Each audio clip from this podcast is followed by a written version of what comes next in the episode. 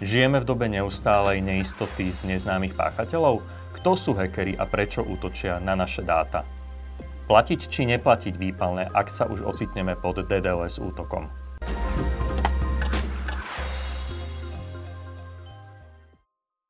Dobrý deň.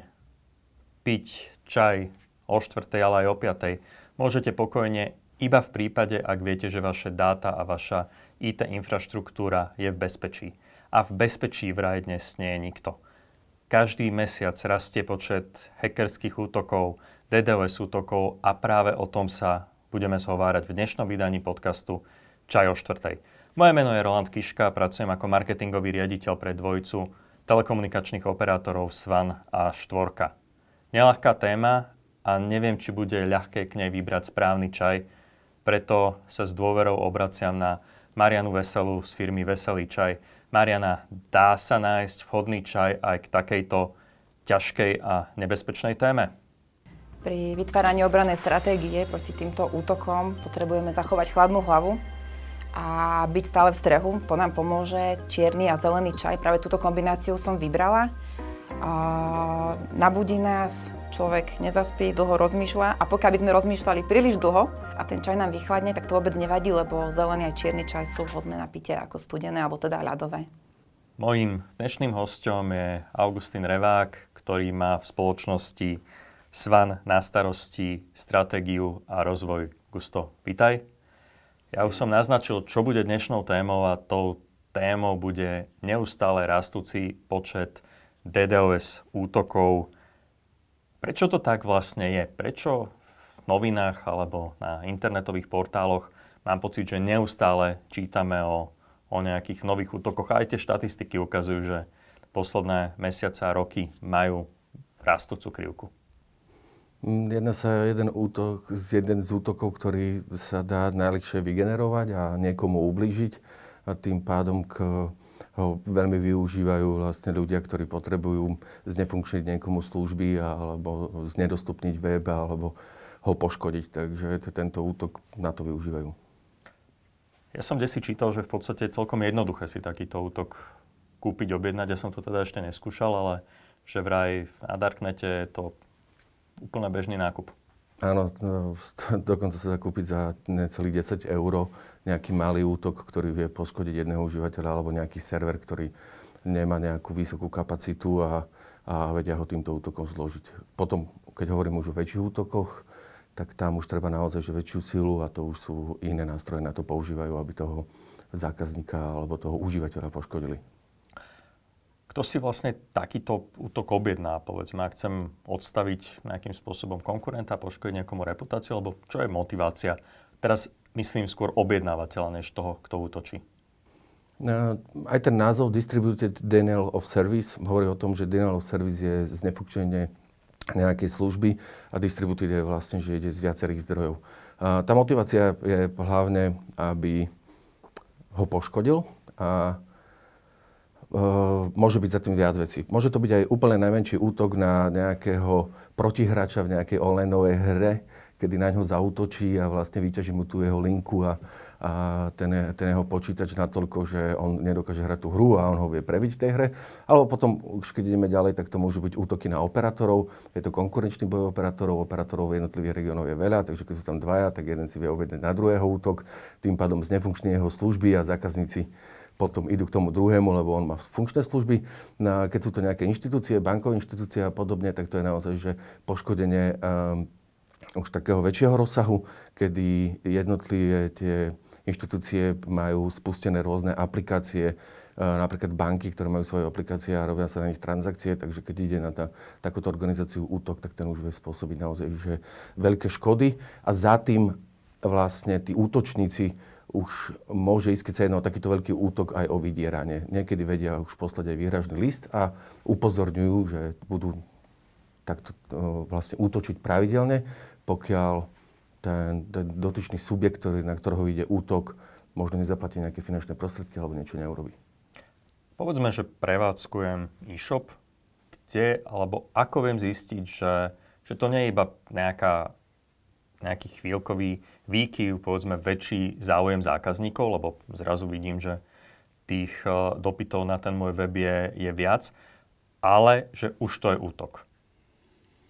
Začnú sa zvyšovať odozvy, ten server, na ktorom beží vlastne ten e-shop, e, prestane reagovať a všetky procesy, ktoré tam bežia, pristúpi na databázu a, a celý aj ten web vlastne začne spomaľovať, až nakoniec vlastne sa stane úplne nedostupným. Často sa stáva, že takýmto útokom čelia aj povedzme weby štátnych inštitúcií, občas aj politické strany a niekedy sa teda hovorí, že nemusí byť za tým len, len nejaký konkurenčný boj, ale že často si proste nejaký hacker chcel len pripísať metal, že dal dole povedzme nejaký takýto dôležitý web. Um, treba rozlišovať tie útoky. Tie hackery, uh, keď hovoríme o nich, tak uh, oni väčšinou sa snažia že dostať sa dovnútra a a, a urobiť tam nejakú škodu alebo vyťahnuť nejaké dáta. Pri týchto DDoS útokov oni môžu byť, slúžiť aj ako kamufláž. Napríklad, že spustia takýto útok na nejakú organizáciu, ale popri tom vlastne oni odputajú pozornosť tých ITčkárov a snažia sa tam vlastne dostať tí hackery. A nemusí to vždy byť ako konkurenčný boj, ale je to hlavne uh, niekomu ublížiť a ukázať, že, že dokáže mu robiť zle a potom aj vydierať.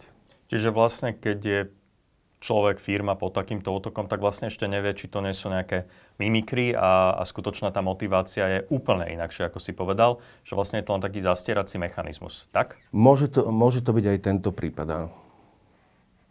Kto um, sú takíto útočníci? Dnes sa bavíme o tom, že sú to zjavne nejakí aj žoldnieri, ktorí sa možno dajú najať na, na takéto útoky? Celosvetovo existuje veľa mm, rôznych hackerských skupín v Severnej Koreji, Čínskej, dokonca majú svoje názvy. Oni vo vydiereckých mailoch sa vedia aj podpísať. Nájdete u nich podpísané informácie a, a hlavne ich motivácia je naozaj, že vydierať a získať nejaké peniaze. Ak sme pri tom vydieraní, čo je lepšia stratégia? Zaplatiť alebo, alebo nezaplatiť? No, každá, každá minca má dve strany a v tomto prípade eh, eh, ja môžem osobne povedať, že lepšia cesta je nezaplatiť a mať na to nástroje, ako sa ochrániť pred týmto útokom, lebo ak to raz zaplatíte, tak o týždeň príde ďalší ďalšia skupina hackerská, ktorá urobí ten istý útok, zase vám z nefunkčnej služby a zase bude očakávať nejaké bitcoiny, ktoré budú im pripísané. Tak, a to sa rozšíri medzi nimi. Takže... Čiže oni navzájom medzi sebou komunikujú. A určite si vedia dať informácie, ale zaplatiť raz, oni môžu prísť ešte aj tí istí o tri týždne zase a, a urobiť ten útok takisto a budú očakávať, že zase dostanú zaplatené. My sa teraz už bavíme o tom, ako to vyzerá, keď ten útok prebieha a čo robiť v tej chvíli, ale pravdepodobne najlacnejšia alebo najlepšia alternatíva je nejaká prevencia. Ako preventívne sa brániť, povedzme, pred takýmito DDoS útokmi? Operátori v dnešnej dobe už ponúkajú vlastne túto službu, ktorú si zákazník vie k svojej um, internetovej konektivite zakúpiť. Uh, tie služby už dneska nie sú drahé, v minulosti boli veľmi drahé. Uh, on si to dokúpi a vlastne tam je viac levelov, ako sa dá chrániť pred tým útokom podľa toho levelu, aký, aký on vyžaduje, tak si zaplatí vlastne tú ochranu a tým pádom už tie nástroje u toho samotného operátora, ktorý mu poskytuje tú linku, tak dokážu detekovať vlastne tie útoky a automaticky reagovať na tie útoky. A tam už tie levely sú úplne rôzne. Buď zamedziť prístup e, tým e, IP adresom, z ktorých ide útok, to je taká najjednoduchšia časť, alebo presmerovať ten útok, alebo už potom existujú e, nástroje alebo hardware, ktorý sa dá zakúpiť, hovorí sa tomu práčka, kde celý ten trafik zákaznícky sa zobere, pustí sa do tej práčky, v tej práčke sa vlastne očistí o ten, o ten zlý trafik, ktorý, ktorý nemá ísť tomu zákazníkovi a pustí sa mu vlastne len ten trafik, ktorý, má, ktorý je, má ísť na toho zákazníka a tým pádom jeho servis je dostupný aj služby a nemá žiaden problém. To znamená, že um, tie útoky, ak idú zo zahraničia, operátor vie identifikovať podľa IP adres, že toto je všetko Severná Korea, to dám bokom, ale naopak slovenských zákazníkov zo slovenských IP adres na, ten, na tú službu pustím. Áno, tie útoky smerované z celého sveta rôzne. Vo väčšine prípadoch, keď sme sa stretli, tak to nebola len jedna krajina, tým, že operátori majú prepojenie v rôznych eh, peeringových centrách, takže tie útoky sú smerované zo šadiaľ. Eh, už sa našli prípady, že, že útočili nejaké zombie, sa tomu hovorí počítače, alebo boti zo Slovenska, ale je to minimálne. Áno, tak tá najzákladnejšia ochrana je tá, že vlastne sa zamedzi prístup e, do zákazníkom alebo ľuďom z e, internetu zo zahraničia a Slováci to môžu, alebo slovenské IPčky tam môžu pristupovať a ten servis funguje. Horšie to už je pre toho zákazníka, ktorý poskytuje medzinárodné služby, tým pádom on už si nemôže dovoliť napríklad, že ten server je na Slovensku a že e, sa uzavrie len pre Slovensku, lebo už zo zahraničia by nebol dostupný. Ale to je tá najzákladnejšia ochrana, ktorej, ktorej vo väčšine prípadov sa treba vyhnúť, lebo sa povie, že aj banka je pre slovenských užívateľov, ale tí užívateľe sú aj v zahraničí, ne? takže aj oni potrebujú pristupovať. Takže toto je taká základná ochrana, ale ne, ne veľmi ju doporučujeme kvôli tomu, že vlastne sa obmedzí ten prístup zo zahraničia. Pravdepodobne, tak ako pri rôznych veciach, veď napokon mnohí lyžujeme bez prílieb stále a, a hovoríme si, že sa nám nič nemôže stať. Asi aj majiteľia rôznych firiem si povedia, že však mne sa to stať nemôže. Prečo by na mňa niekto zautočil? Kto by si mal na toto dávať pozor? Kto by mal spozorniť a kto by mal, povedzme, práve nad takýmito preventívnymi opatreniami začať rozmýšľať? No, úplne všetci, ktorí sú závislí vlastne od uh, online služieb a, a, a ktorí sú závislí vlastne o datovej infraštruktúry, prepojenia, obchodné reťazce, uh, výrobné haly, takže všetky tieto spoločnosti môžu, môžu byť postihnuté takýmto útokom, kde vie k zastaveniu výroby, predaja online shopu alebo, alebo podobne. Takže tam tá, tých zákazíkov je naozaj že obrovské množstvo, ktorí môžu, môžu byť postihnutí týmto útokom a môžu mať stratu. A tam si treba potom prepočítať, že keď ten útok by išiel že 24 hodín, že akú on stratu dosiahne za tých 24 hodín, keby mal zaplatenú tú službu. Takže tam sa podľa toho potom môže ten zákazník zariadiť, že či naozaj tú službu potrebuje alebo ne. Ale tie straty za 24 hodín, hlavne napríklad pri obchodných reťazciach, dokážu byť naozaj že veľké. Ty si spomínal, že tie služby poskytované operátormi kedysi boli drahé a dnes už tie ceny poklesli. A stále si to pravdepodobne nevieme úplne všetci presvedčiť, že koľko stojí, povedzme, takáto preventívna služba. Najzákladnejší balík sa to dneska kúpiť za 100 eur. Čiže na mesačnej báze. To je niečo, čo povedzme v prípade takého menšieho e-shopu je dostačujúce. Áno, je to ešte v závislosti od toho, že aký je to typ tej ochrany a potom ešte v závislosti od toho, že akú má t- zákazník tú linku. Je? Lebo ak napríklad hovoríme, že by sme mali ten trafik tam uh, prať, to znamená, že treba mať zariadenia na to, ktoré to, ktoré to budú vedieť oprať. A ak to je nejaký veľký e-shop, kde naozaj že strašne veľa zákazníkov prístupuje, tak tam môžeme hovoriť rádovo o 10 gigabitových linkách a tým pádom to už je naozaj že veľká kapacita, ktorú treba chrániť. Takže tam tá cena môže byť iná. Ale v prípade, keď hovoríme do toho 1 gigabitu, tak to naozaj že je to 100 eurová služba v dnešnej dobe. Ten názov alebo tá metafora, to prirovnanie s tou práčkou, to ma vždycky tak akože celkom uh, fascinuje ako to pranie um, funguje? Ja nad tým na pračku sa využívajú hlavne nejak výkonný hardware, ktorý dokáže spracovať vlastne obrovské množstvo dát a vyhodnocovať tie dáta, že ktoré, sú, ktoré sú v poriadku, ktoré majú ísť na ten server a ktoré nie. Ale on to nevie len tak sám od seba. A tam predtým musí byť, že je spustené, že je tam robená analýza predtým. To znamená, že analýza štandardného trafiku, ktorý ten zákazník vlastne má, to prebieha nejaký mesiac a, a tie nástroje sa vlastne naučia ten trafik a počúvajú a vedia, že ktorý ten trafik má ísť k nemu. A následne, keď tam dojde vlastne takýto útok, tak zistí, že tam prišiel, prišiel nejaký trafik, ktorý nemá byť pre toho zákazníka, len vyťažuje tú linku a na základe toho on potom vie vyhodnotiť, že tento trafik je škodlivý a vie v tej práčke vlastne ho oddeliť a pustiť len ten validný trafik. Takže je tam nejaký, nie je to artificial intelligence, ale je tam zariadenie alebo je to druh softveru, ktorý monitoruje ten trafik predtým a on sa vie naučiť, že toto je validný trafik, ktorý potom aj potom opraní bude púšťať ďalej. Kedy si už môžem vydýchnuť, že je po tom útoku, alebo môžem očakávať, že príde ďalšia vlna? Ako prebiehajú tieto útoky? Je to jednorazový atak, alebo sa to postupne stupňuje a prichádza to v nejakých vlnách? No to, signatúry tých útokov sú úplne rôzne. Tam môžu byť útoky, že ktoré sú spustené a, a idú neustále, tým pádom je, je znemožnený vlastne tomu zákazníkovi prístup na všetky jeho služby a ide neustále. Ak má nejaké nástroje, že sa vie brániť, alebo operátor mu pomôže, alebo má zakúpený DDoS, tak rýchlo tí útočníci zistia, že aha, že tento je zákazník chránený a, a nemá význam vlastne plitvať zdrojmi, lebo tie zdroje na vytvorenie toho útoku sú veľmi drahé, takže veľmi rýchlo zistí, že nemá význam tam plitvať. Alebo ak je to zákazník, že kde spustia nejaký útok, môžu poslať list, že ak e, nechceš byť zase pod takýmto útokom, tak musíš zaplatiť. A on má potom tie možnosti, o ktorých sme rozprávali, že buď zaplatí, alebo už má operátora, ktorý mu tento trafik ustraží. A tie útoky, vedia by akokoľvek, pred dvoma rokmi boli na Slovensku vlastne na štátnej inštitúcii a išlo to postupne po jednotlivých inštitúciách, kedy tie útoky trvali radovo hodinu, alebo dve hodiny, alebo tri. Ten útok vie trvať aj 24 hodín. Ak to nejakému zákazníkovi nevadí, tak e, tým pádom uh, ten útok môže prebiehať veľmi dlho. Firmy sa zvyčajne nechvália tým, že boli obeťou nejakého hackerského alebo DDoS útoku. Jednak možno, aby neprovokovali tých hackerov a ma neprivodili si ďalšiu takúto šarapatu, ale aj preto, aby možno neohrozili svoju reputáciu. Napriek tomu ja sa opýtam, samozrejme možno v prípade zachovania plnej anonymity, bež ty o takýchto nejakých silných útokoch a o tom, ako sa ich podarilo odvrátiť aj povedzme u nás na Slovensku?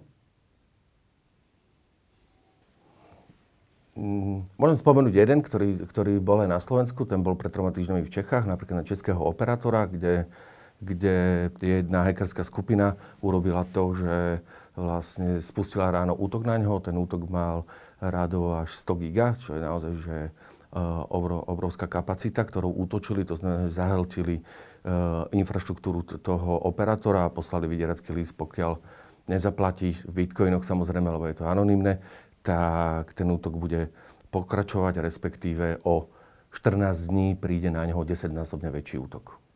Takže tieto útoky boli v Čechách a boli aj na Slovensku.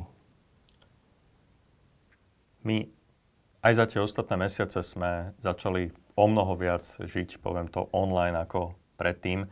A nie len firmy, ale aj fyzické osoby, ľudia vidíme, že zrazu sa deti dokážu učiť cez internet na diálku o mnoho viac. My sme nakupovali online, rozbehli sa množstva služieb, vrátane rôznych videokonferencií, zrazu sa porady robia na diálku a nie, a nie v zasadačkách. Sme ako spoločnosť zraniteľnejší vďaka tomu, čím sme si prešli v posledných mesiacoch, alebo dokážeme nejakým spôsobom aj rozmýšľať nad tými možnými rizikami. Dobre, to je popísané v jednej knihe, že zrýchlená doba koronova. Neviem, či si ju čítal. Um, asi, asi, asi myslím, že ju mám v knižnici niekde. A, um, jednoduchá odpoveď je, stali sme sa závislejšími, takže tým pádom zraniteľnejšími.